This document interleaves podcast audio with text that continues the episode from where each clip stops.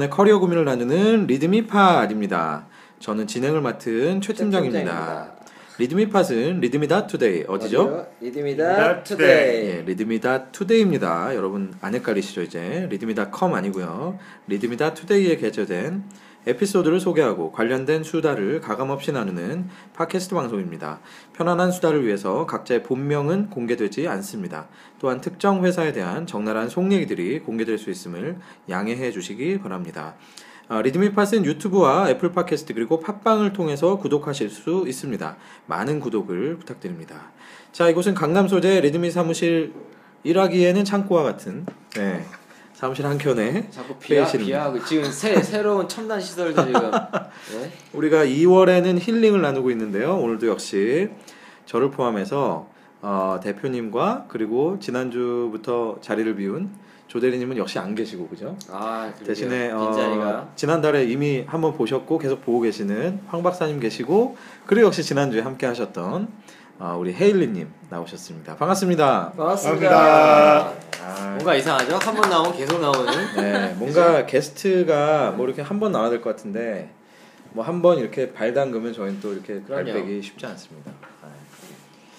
자 어떻게 뭐 한 주간들 잘들 지내셨나요? 아 그럼요. 뭐 똑같이 지냈죠. 날씨가 뭐 추웠다가 풀렸다가 하고 있는데 우리 황 박사님 가장 사실 또 여기서 연장자 아니시겠어요? 또 어떤 그 혈관계라든지 또 순환 순환계 어떤 그 문제는 없으신지. 심근골격계가 너무너무 건강. 아.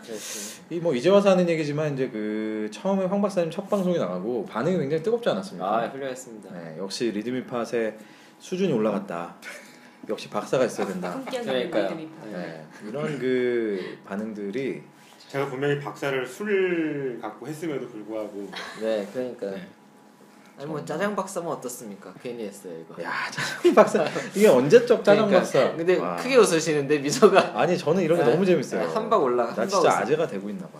아, 자 아무튼 어, 오늘 말이죠 저희가 한번 컴팩트하게 한번 해보겠습니다. 2월의 주제는 어, 역시나 힐링이고요. 오늘 세 번째 어, 주를 맞이했습니다. 이번 주에 소개해드릴 에피소드는 제목이 작은 어항 속 잉어 이야기이고요. 아, 이거는 21분의 관심을 받았고 10분의 감사를 아, 받았고요. 또 어, 리드미에서 별도로 그 힐링을 주제로 에피소드를 묶어서 보여드렸던 그죠? 한번 나갔었죠. 네, 거기에 이제 채택이 되셨던 그런 에피소드입니다. 이분이 성함이 어떻게 되시죠? 마벨이라고 하시는데 네. 읽기가 예. 어렵습니다. 되게 어렵습니다. M A B L L E예요. M A B 배를 길게 어려우면 되겠네요. 아, 그런가요? 마블 같기도 하고 마블의. 뭐 어저께 뭐, 닥스 봤는데 그렇죠. 아, 네? 그건 뭡니까? 닥터 스트레인지.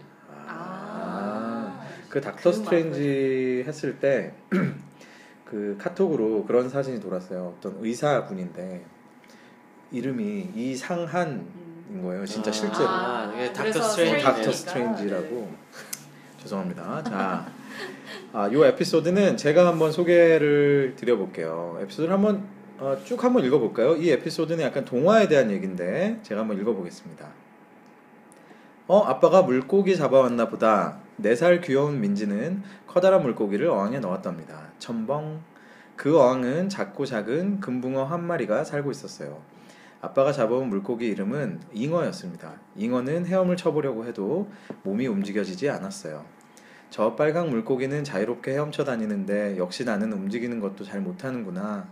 잉어는 자신이 헤엄치기에는 어항이 작다는 생각은 하지 못했습니다. 그저 유유히 헤엄치는 금붕어를 바라보며 바보 같은 자신만 탓했죠. 누가 잉어를 여기에 넣은 거야? 집안 청소를 하던 민지 엄마는 작은 어항 속에 갇힌 잉어를 보게 되었습니다. 곧장 잉어를 꺼내 커다란 양동이에 넣었답니다. 출렁출렁 뭐 이런 것들이 들어가니까 제가 참 읽기가 쉽지 않지만 하여튼 출렁출렁 쉴 새 없이 요동치는 양동이 안에 담긴 아, 잉어는 불안함에 떨었습니다. 날 어디로 데려가는 거지? 흑흑 무서워. 이내 출렁이던 물들이 고요해지자 엄마는 손을 뻗어 잉어를 꺼냈습니다. 작은 어항 속에 있느라고 답답했지? 자 이제 마음껏 헤엄치렴. 집 근처 아름다운 강가에 잉어를 던져준 엄마는 빈 양동이를 들고 집으로 돌아갔답니다. 위 동화를 읽은 당신에게 묻고 싶습니다. 커다란 잉어를 작은 어항- 어항에 넣은 것이 잘못일까요? 아니면 작은 어항에 살기엔 너무 커다란 잉어의 크기가 잘못인 걸까요? 우리는 흔히 문제가 생기면 그 원인을 나에게서 찾습니다. 역시 나는 못났어. 나는 안 돼. 내가 문제아인가 봐. 유유히 헤엄치는 금붕어와 움직이도 못하는 바보 잉어. 자신의 크기를 탓하며 금붕어를 부러워하는 잉어의 모습이 내 모습은 아닌가요? 당신은 지- 직장에서 사표를 냈나요? 당신은 면접에 떨어졌나요? 당신은 애- 애인에게서 이별 통보를 받았나요? 직장이 너무 작아서 당신은 움직일 수 없었어요. 그러니 당신의 능력을 아무것도 보여주지 못한 것 뿐입니다. 면접관은 작은 물고기가 필요했어요. 집에서 기를 물고기를 찾는 중이었는데 당신은 잉어였기에 탈락된 것입니다. 이별을 통보한 A는 어린 민지 같은 성인 아이였어요. 물고기니까 어항에만 넣어주면 된다고 생각해서 당신을 힘들, 힘들게 한 사람입니다. 하지만 기다리다 보면 당신이 작은 어항에서 살 수 없는 잉어라는 걸 알아줄 민지와 아, 민지 엄마와 같은 사람이 나타나 당신이 마음껏 헤어, 헤엄칠 수 있는 강가로 안내할 겁니다. 이제 마음껏 헤엄쳐봐요. 넓은 강가에서 수많은 물고기들도 만나보세요. 강가 주변에 핀 알록달록 꽃들과 인사도 하고 나무들이 전하는 싱그러운 향기도 맡아보세요. 지금은 작은 어항 속에 있느라 힘들겠지만 곧 당신이 잉어임을 아는 사람이 나타나 멋진 강가로 데려다, 데려갈 겁니다. 움직이지 못하는 당신에게는 아무 문제가 없어요. 당신을 담기엔 턱없이 작은 어항이 문제인 거죠. 그러니 슬퍼하지 말아요. 당신은 작은 어항이 아닌 드넓은 강가를 헤엄쳐야 할 잉어니까요. 이게 에피소드의 전부입니다. 문제가 하나 사실 더 있어요. 저렇게 아무데나 방생을 하면 안 됩니다. 굉장히 중요한 포인트입니다. 그럼요. 깨끗한 물에. 네. 거북이도 그렇게 해가지고 이 생태계가 파괴가 되고 있는데 말이죠. 거기서 나오는 거기 수입산 거. 아 그렇죠. 네. 저 잉어도 이스라엘 잉어일 수도 있다는 아, 거죠. 그렇죠, 그렇죠. 이스라엘에도 잉어가 있군요. 그럼요. 이스라엘 잉어도 있고. 음, 그렇죠. 저는 이제 굉장히 공감하고 있지 않습니까? 네, 그렇죠. 원산지 표기해 주. 네, 원산지 점점 이제 얘기는 네, 강가로 흘러가는. 저는 이제 요즘에 그 딸아이를 키우다 보니까 이런 거에 상당히 자신이 있어지네요. 아. 약간 동화 구- 구현스러운. 근데 굉장히 이분이 마블님이라고 하셨는데 이분이 약간 에피소드를 이렇게 재밌게 쓰시는 것 같아요, 그죠? 아, 뭐 예, 이분은 일반인은 아니신 것 같아요. 약간 예, 이쪽 일을 하시는 분인 것 같기도 하고. 동화 작가 뭐 이런. 예, 아니면 뭐 상담. 심리. 음. 어떻게 보십니까, 박사님? 어, 심리학을 전공하진 않으셨을 것 같아요. 아, 네. 음. 네, 왜냐면 내용 자체가 자기 방어 체계랑 이런 것도 좀 보이긴 하는데 이게 뭐 심리학을 기반으로 쓰신 것 같지는 않고요. 아. 그럼에도 불구하고 내용은 네, 좋네요. 어, 저는 순간 뭐 표창원 씨를 만나는 약간 그런 아, 느낌. 글을 보면서 막 많은 걸 분석하시는군요. 이렇게 보면은. 아, 우리도 이런 거 하나 해야 되겠다. 뭔가 있어 보이는데 되게. 심리 분석 본격 네. 믿음이 파. 아, 자, 우리 그 또 이제 게스트로 오셨으니까 또 네. 여러분들께서 많이 어, 목소리 많이 들려주세요 하지 네. 않으시겠어요, 그죠? 제가 그래서 이제 질문을 네. 드려보면 어떠세요? 이게 많이 공감이 되시나요? 어, 제가 본 거는 아마 작가분이 여성분이신 것 같아요. 그러니까 음. 약간 관점이 여성의 시각으로 약간 쓰여진 것 같고 그리고 경험을 되게 기반으로 쓰신 것 같은데 엄마라던가 딸아이 그리고 이제 뭔가 사- 이별의 상처를 겪은 여성의 입장 음. 이런 것들도 많이 들어있는 것 같고 음. 그래서 실제로 받으셨던 상처의 경험을 기반으로 실제 힐링이 될 만한 얘기를 해주시는 것 같아서 음. 되게 와닿는 얘기였던 것 같아요. 네. 그럼 헤- 헤일리님은 어떤 상처를 받으셨나요? 저도 올해 방년 예, 이, 20대시잖아요, 그죠? 네, 그렇습니다. 아직 어떤 상처를 네. 받으셨나요? 뭐 상처라고 하면 제가 20대 초반이었을 때는 아무래도 이제 직장을 구하는 과정에서 이제 취업 준비 생일 때 겪었던 거절에 대한 부분이 가장 컸을 거고요. 그렇죠. 그리고 가장 평범하게는 연애를 하면서 내가 원하든 원하지 않든 이별을 겪었을 때 가지는 그런 음. 네 상처가 있죠. 원할 때 상처가 많았나요? 원치 않았을 때 상처가 많았나요? 어 저는 원치 않았을 때가 더 많았었던 것 같아요. 누가 원치 않았나요? 어 제가 음. 제가 주로 차이는 입장이었기 때문에 아 이런 또 네. 박사님 왜 차이는 겁니까? 왜일까요? 그 올려주신 글을 배경으로 하면 네. 어, 저랑은 좀 약간 방향은 좀 틀린 것 같은데 어, 이쪽에서는 자기의 잘못이 아니라고 이렇게 많이 얘기를 하는 것 아. 같아요. 그냥 상황이나 이런 것들이 나랑 맞지 않았다라고 얘기하는데 어, 저희는 관계나 이런 것들 그 제가 처음과 두 번째 방송에 기브앤테이크. 네, 네. 음. 관계는 기브앤테이크 기브앤테이크 실패하셨던 맞습니다. 거가 아니었을까 하는 것 같습니다. 음. 사랑이라는 감정을 기브앤테이라고 얘기하면 욕 먹을 수 있을 텐데 음. 근데 사는 게 좀 그렇더라고요. 전략적인 부분이 있어야 되기 때문에. 그럼에도 불구하고 제가 상담이랑 심리를 전공을 했기 때문에 말은 이렇게 하지만 힘들었겠다. 이런 얘기는 꼭 드리고 네, 그- 예, 가슴이 아프셨겠다. 요즘 팩트 폭행이라고 하죠. 네, 팩트 폭행을 당했지만 위로도 받아. 네. 그래서 훈훈하게. 네, 지금 결론으로 현재는 음. 3년째 잘 한 사람과 만나고 있는데, 그러니까 음. 그게 확실히 아. 경험을 통해서 음. 그러니까 그때 말씀하셨던 관계나 이런 것들이 뭐 내 잘못이네, 네 잘못이네가 중요한 게 아니라 음. 그때 이제 경험을 토대로 이제 좀 더 성숙하게 이제 음. 관계를 유지하는 과정을 배운 게 음, 아닌가. 네. 그래서 저는 딸을 키우는 입장인데 이 딸이 성장하면서 많은 상처를 받을 거잖아요. 사실은 그게 너무 힘들죠 아빠 입장에서는. 근데 그거는 당연해야 되는 게 상처를 받으면서 성장하니까. 음. 그래서 지금 말씀해 주신 것처럼 상처받으면 성장하시고 그다음에 성장이라는 게 정서적인 성장도 있을 테고 그다음에 뭐 심리적인 성장도 있을 텐데 그런 것들을 통해서 다시 한번 관계를 잘 만들어 간다면 당연히 겪어가야 되는 과정이 아닌가. 그렇죠. 약간 그 연애 상담으로 좀 흘러가는 네, 에피소드에서 갑자기 제가 제가요. 예. 어, 저는 이제 요거 보면서 이 에피소드로 살짝 이제 다시 돌아오면은 어, 이런 생각을 한번 해봤어요. 여기 계시는 네 분이 어, 저는 이제 이 동화에서 얘기하는 건 어, 어떤 금붕어를 바라보면서 어, 나는 왜 헤엄을 못 치지? 그래서 알고 보니까 나는 강가로 갈 사람이었어. 근데 결국 이제 환경에 대한 그러니까 어떤 어려운 상황, 지금 뭔가 위축되어 있는 상황에서 어, 사실은 너의 탓이 아니라 그 환경의 탓이야. 네가 지금 제대로 된 곳에 있지 않은 거야라는 메시지를 주시면서 힘을 주시는 그런 에피소드인데 각자 본인들은 어떠세요? 그 실제로 인생의 어떤 고난이나 굉장히 고통스러운 상황이 왔을 때 내 탓을 하시나요? 아니면 환경 탓을 하시나요? 당연히 여기서 내 탓을 한다고 얘기를 하겠지. 누가 환경 탓을- 진짜로 솔직하게 아, 실제로 저는 네. 예, 제 탓이라고 생각을 하세요? 많이 하는 편이에요. 어. 예. 그러니까 뭐 그런 거죠.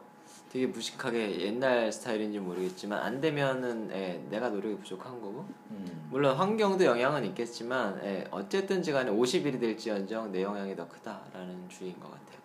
그래서 힘들게 사는 것 같아요. 어.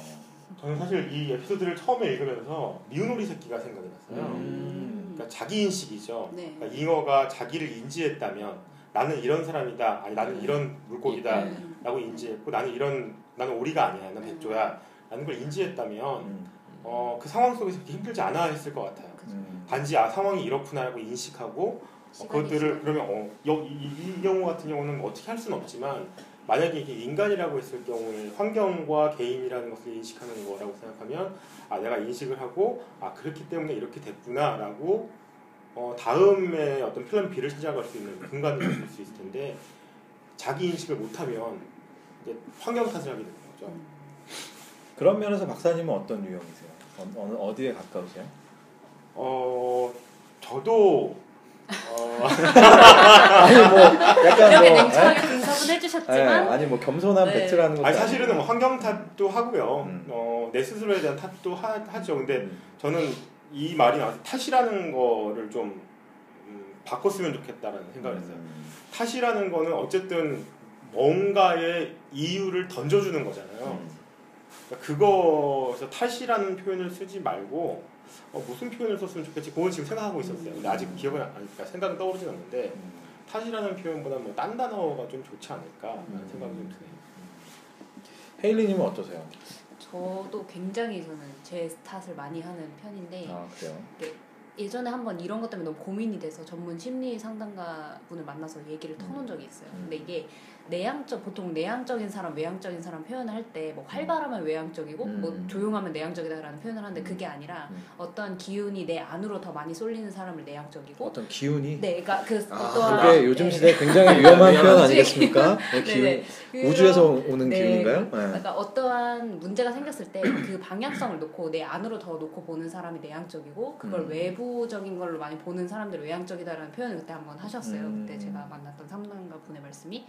저는 그 모든 사유를 저한테서 찾는 거죠. 그러니까 음. 이 환경도 내 탓이고 주어진 음. 모든 것도 다 내 탓이야라고 생각했던 그런 면에서 되게 내향적인 사람인데 음. 이제 이 글을 보면 여기서도 이제 기본적으로 내가 그런 문제가 있는데 누군가 이걸 이제 좋은 곳으로 빼준다라는 의- 음. 내용이 들어있어요. 근데 음. 저 같은 경우는 내 탓을 하지만 결국 벗어나는 것도 제 문제라고 생각을 하거든요. 그래서 그 음. 극복의 대상이 어떤 민지 엄마 같은 사람이 아니라 내 스스로가 어, 박사님 말씀하신 것처럼 내 스스로를 파악을 하고 자아가 파악이 됐을 때 스스로가 해결책을 찾는 게 제 성향이 지금 그런 편인데 그게 훨씬 좋은 것 같아요. 음. 그렇게 하면. 지금 혜리님이 그 탓이라는 거가 뭘로 바꿔야 되는지를 이렇게 얘기를 해주신 것 같은데 인식인 것 같아요. 음. 그러니까 뭐 어떤 탓이 아니라 이렇게 될 수밖에 없었거나 이렇게 될 거에 대한 원인을 분석해 보는 거죠. 그래서 그걸 인식하고 그래서 그럼 다음에 뭐를 해야 되지라는 것을 찾아가는 과정 음. 이렇게 하는 게 편하지 않, 편하지 않, 않아요. 탓은 좀 어떤 부정적인- 부정적인 네. 것과 음. 어, 뭔가 이거 때문이야 맞아요. 라는 걸로 자기 방어를 것도 하는 거가 될 수밖에 없는 것 같은 생각이 들어요. 그 이쯤에서 생각을 해보니 제가 참 외로워지는데 저는 저는 사실 되게 환경 탓을 많이 합니다. 음. 음. 근데 이제 그거의 근간은 어 근자감이라고 하죠. 근자감.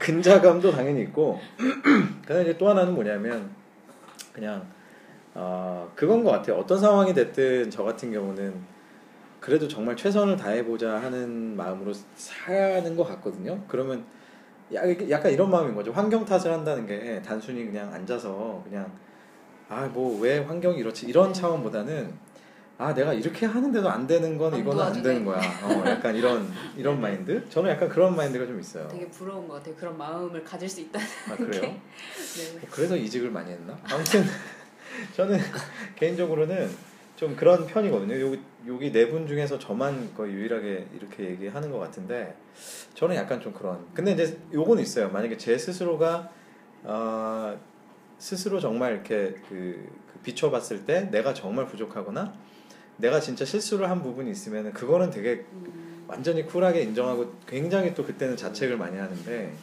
아 나는 진짜 최선을 다했어 근데도 이런 상황이 되면은 아, 난, 나는 약간 그런 거죠 아 이 이상은 될수 없는 거 아니야 약간 이런 생각을 아, 하는 예. 제가 심리학자로서 좀 비율을 한번 바꿔볼게요. 아 우리 아침마당이라니까 이거 그 탓이라는 거는 어, 잘못된 걸 인식하는 거잖아요. 그러니까 실패를 네, 의도한 네. 거죠. 근데 사실은 내가 그 상황에서 이게 실패가 아니잖아요.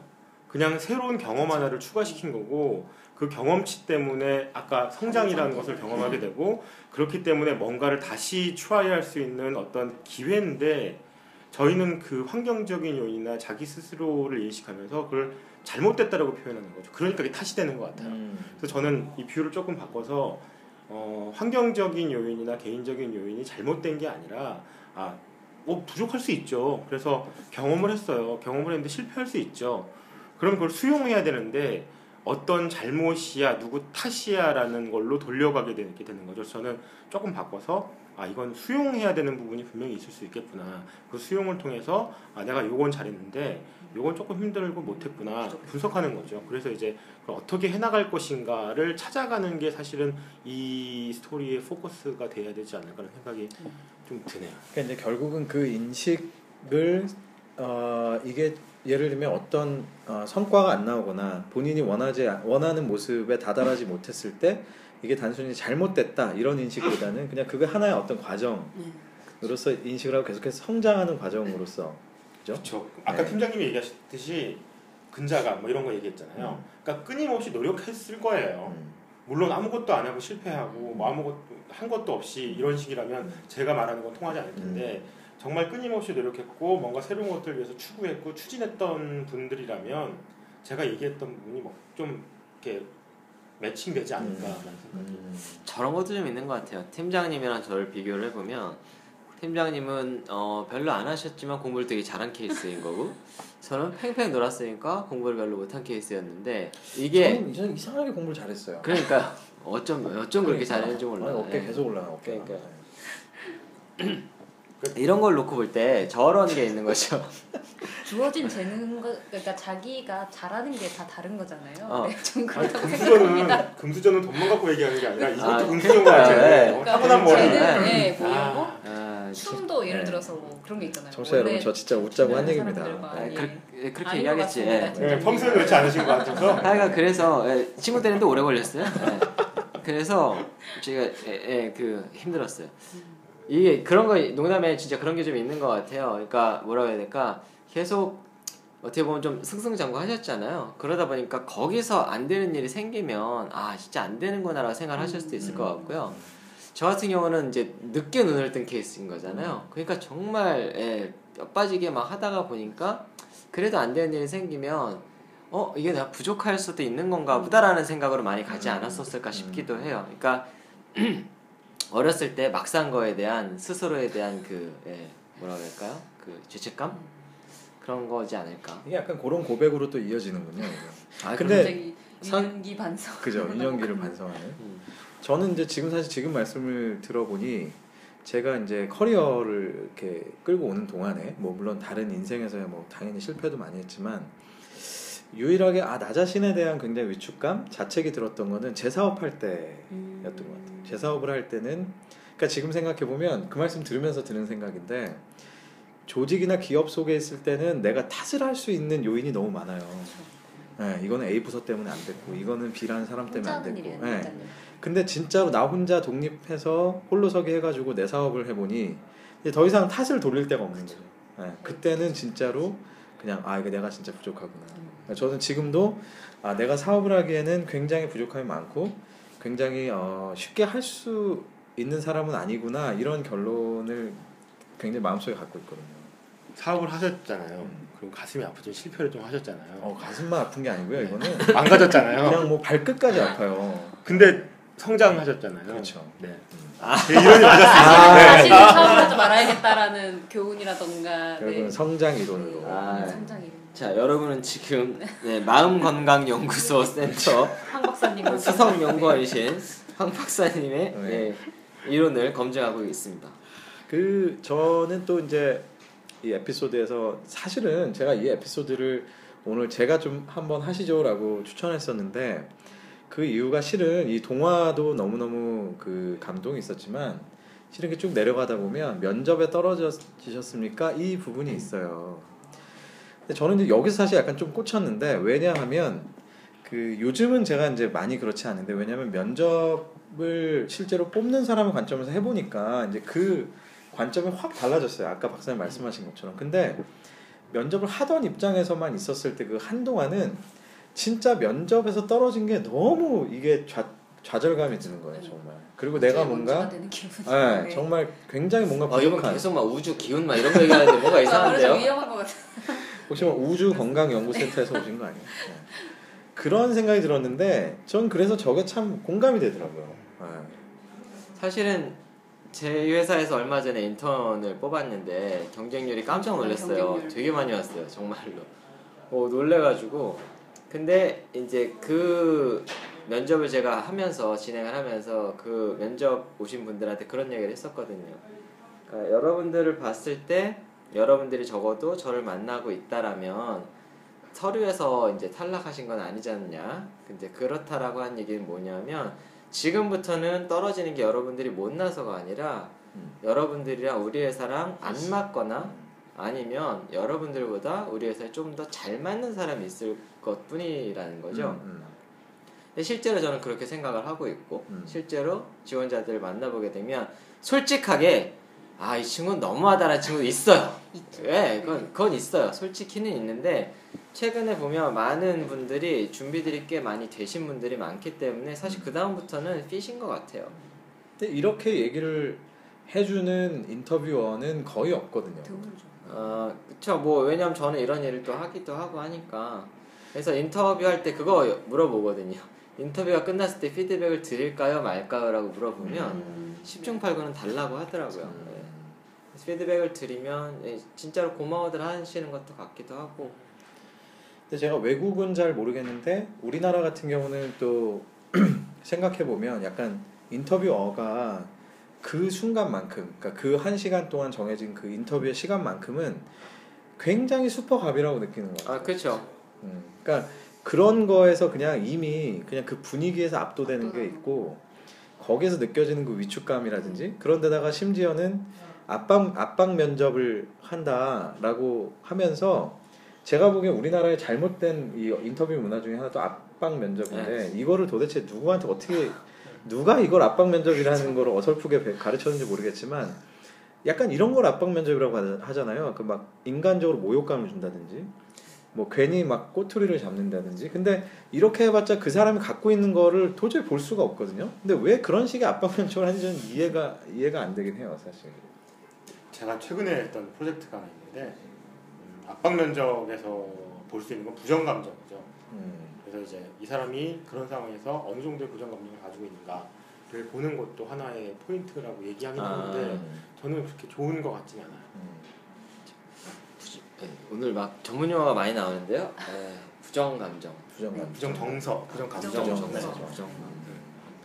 그 헤일리님은 어떠세요? 좀 면접하는 그런 어떤 경험 중에서 좀 저렇게 뭐 면접의 결과 때문에 내가 굉장히 위축됐다든지 혹은 반대로 면접 하나 잘 봤더니 내가 너무너무 막 기분이 좋아졌다든지 이런 경험들이 좀 있어요. 저는 조금 외국계나 이제 스타트업들 위주로 많이 면접을 봤었고, 제가 저는 서류보다 면접에 강한 유형이어서 그러니까 어. 본인 스스로도 느끼지만 실제 결과가 이제 음. 그런데요.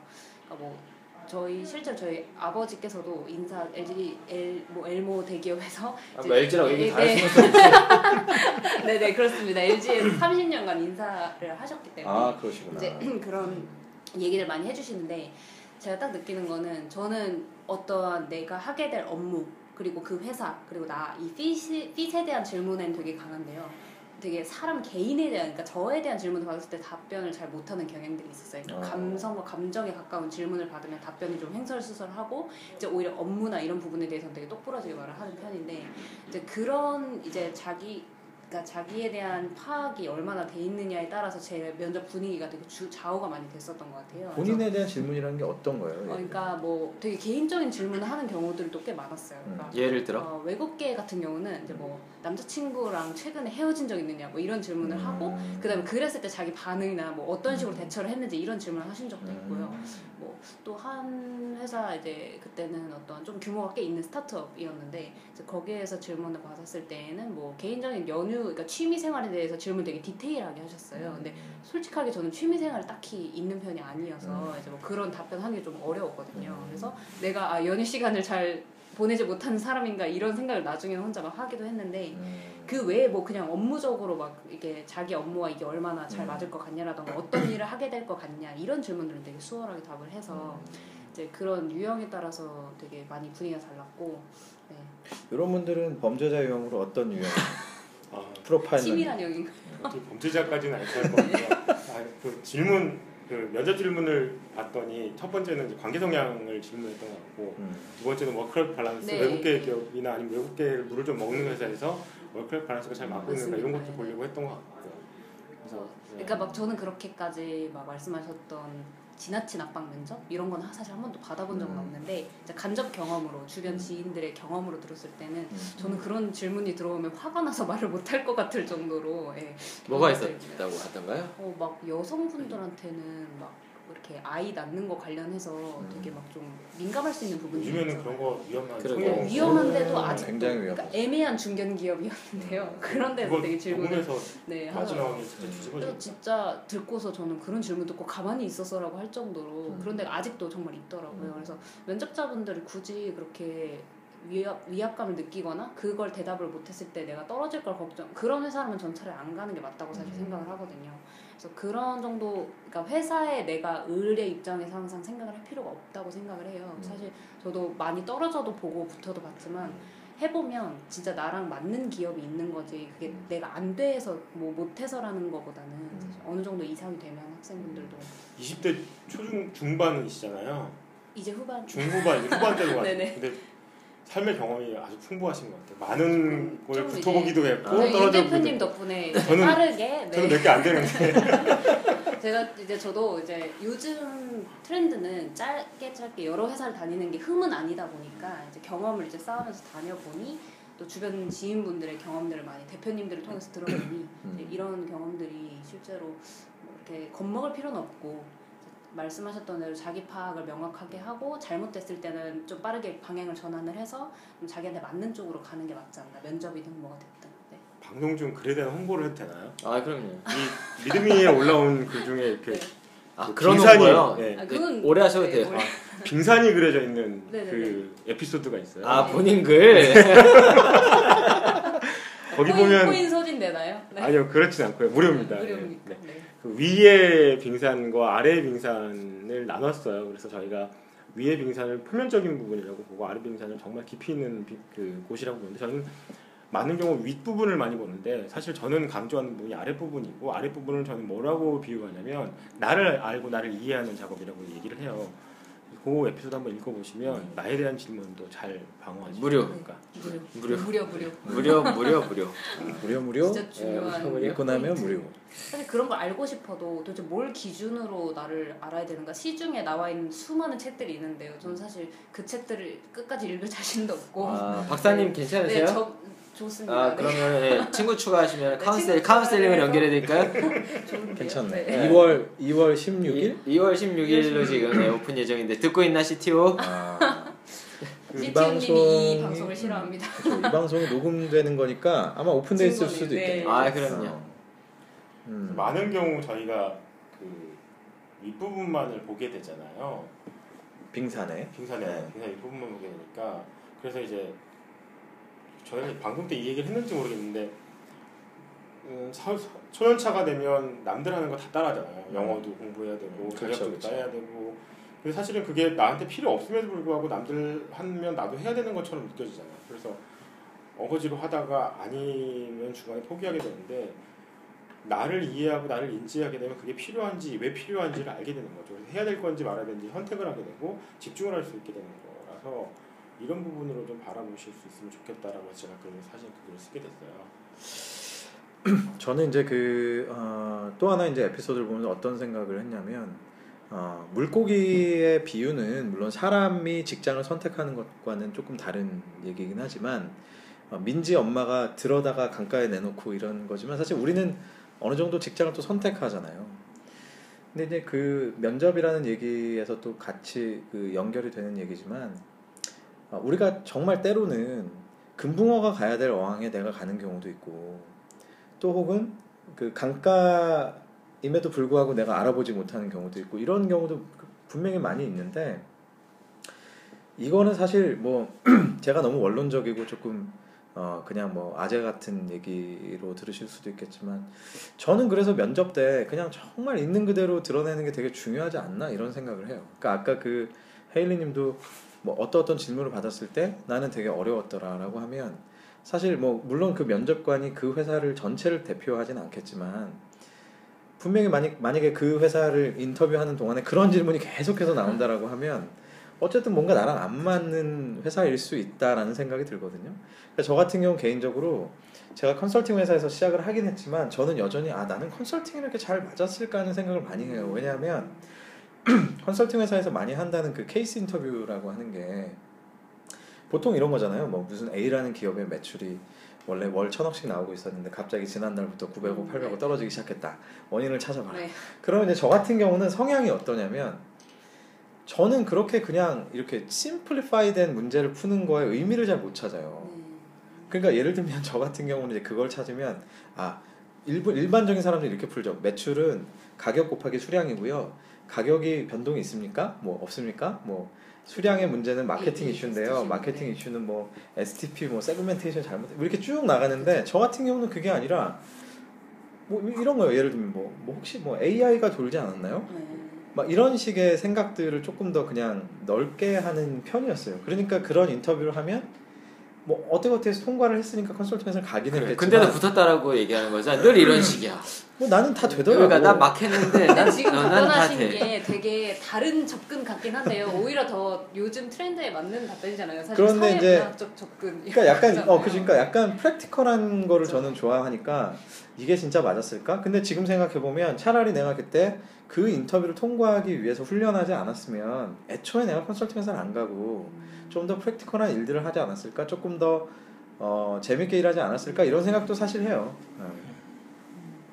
그래서 이제 내가 잉어인데 내가 진짜 어디가 어항인지 어디가 강가인지를 알아보는 게 그냥 제 느낌은 난 나는 잉어요라고 마음껏 드러내는 게 정말 중요한 게 아닐까? 어, 잉어는 굉장히 중요한 존재입니다. 그 금붕어도 소중해요.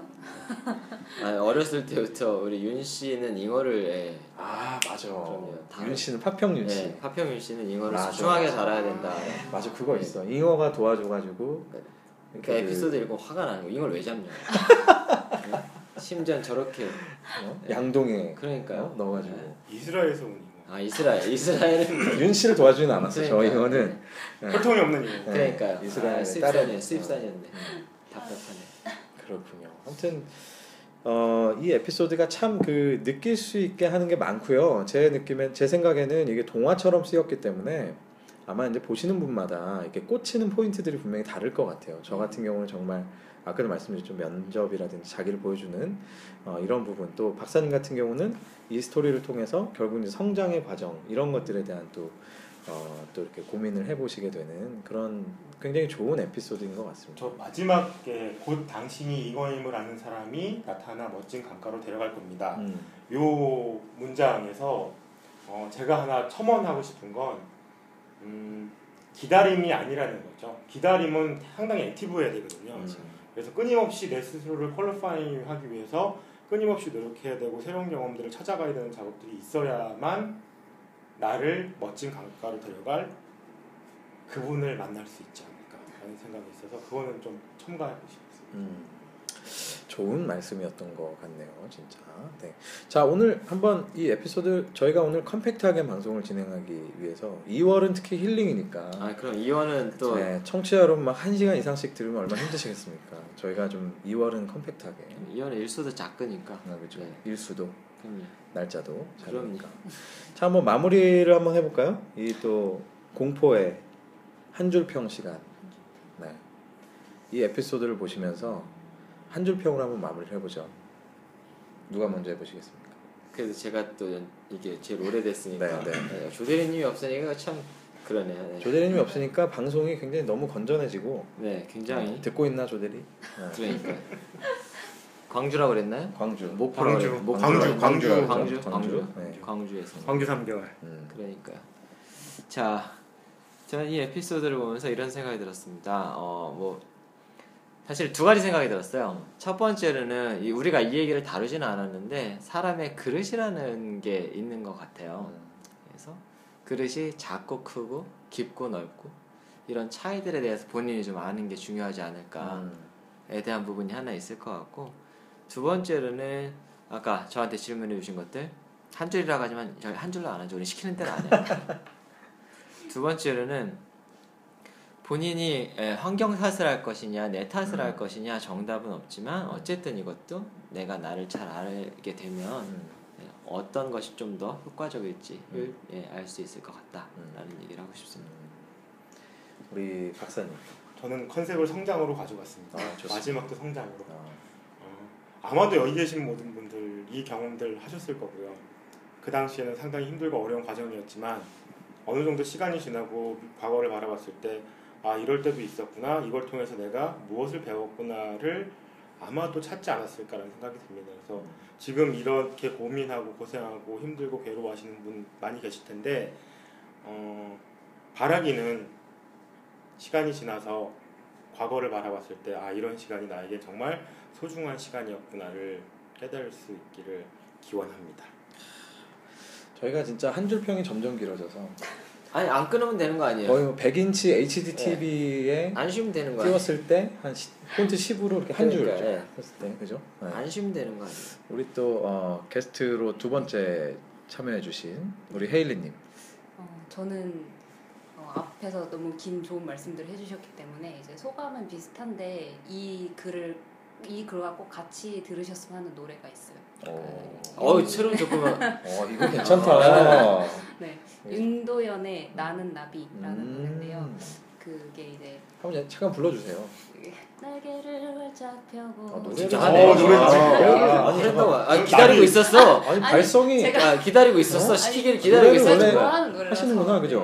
아, 아재 한번 해야 되는데. 그러니까 어렸을 때 했습니다. 사랑은 얄미운 날인가 봐. 그때 잠시 그 엔터테인먼트 쪽에 몸을 담을 뻔. 어? 아, 진짜요? 아. 원래 이제 워낙 좋아해서요. 아, 무슨 아. 뭐 어떤 스토리가 있나요? 짧게. 아, 제가 초등학교 때부터 중학교 넘어갈 때 어. 이제 그냥 관심이 많아서 연예인에 오. 그래서 오디션도 보고 아 진짜요? 붙은 적도 있는데 어. 어디 어디에 어디? 어디에? 어, 뽀뽀뽀? 아니요 아니요 아니요 그 3사 중에 하나 아 진짜? 네. 근데 이제 거기가 이제 기수 생활을 해야 되는데 아. 부모님 사인이 없어서 아. 못 들어가는 그런 곳이어서요 그냥 공부를 하기로 네 음. 또 그런 또 네 그렇습니다. 여튼 그 노래는 그 노래도 결국은 이제 본인이 잉어처럼 나비가 될 수 있는 존재인데 이제 아직 작은 애벌레, 작은 금붕어인 상태를 이제 어, 자각을 하고 그러니까 그렇게 생각을 하고 있다 자각을 나중에 하게 된다라는 얘긴데 이제 뭐이 리드미 팟을 들으시는 모든 청취자분들이 뭐 직장인일 수도 있고 취준생일 수도 있잖아요. 그러니까 직장인이라고 끝이 난 게 아니거든요. 거기에서 뭐 이직을 하실 수도 있고 뭐 새로운 커리어 다른 곳으로 가실 수도 있는데 자, 이 글을 보시고 좀 그 노래도 들으시면서 기운을 내서 점점 더 이제 성장하는 황 박사님 말씀대로 성장할 수 있는 그런 계기를 좀 되시길 네, 바랍니다. 아, 아, 노래 괜찮은데 이거? 이미 두 번째 출연에 엄청나게 적응을 하셨네. 노래까지 하시고. 다음엔 노래로. 저는 저는 뭐 이렇게 생각합니다. 막판에 말씀드렸던 것처럼 어, 내가 잉어인지 이곳이 어항인지 강가인지 알려면 일단 내가 금, 금붕어인지 잉어인지를 먼저 알아야 될 것 같고요. 그러기 위해서는 만나시는 모든 사람들, 뭐 면접하는 모든 상황에서 본인의 모습을 그냥 편안하게 많이 드러내는 그런 기회를 많이 가지셨으면 좋겠어요. 그래서 내가 금붕어인지 잉어인지 먼저 아는 것이 아마 예, 이 모든 것의 출발이 아닐까 이런 생각을 해봅니다. 소중하니까요. 그렇죠. 네. 오늘 엔딩은 한번 나는 나비를 들으면서 한번. 엔딩을 어, 안 돼요. 적극 추천. 네, 해보자니 뭐 너무 네. 부끄러우실 것 같고. 네, 네. 네. 마이크 옮겨드리려면. 네, 다음에 저희가 반주와 함께 준비하도록 하겠습니다. 네. 저희 공개 방송 한번 해야 되잖아요. 아 그럼요. 조만간 예. 네. 네, 공개 방송 때. MR을 한번 준비해 보겠습니다. 네, 아 오늘 에피소드를 써주신 뭐 오늘 써주신 건 아니지만 마벨님, 마벨님 너무 감사하고요. 이 에피소드 어, 작은 어항 속 잉어 이야기 반드시 한번 어, 읽어보시면서 여러 가지 생각들을 정리해 보시면 좋을 것 같습니다. 저는 다음 주에 더 새롭고 신선한 에피소드로 돌아오겠습니다. 여러분 감사합니다. 감사합니다. 감사합니다.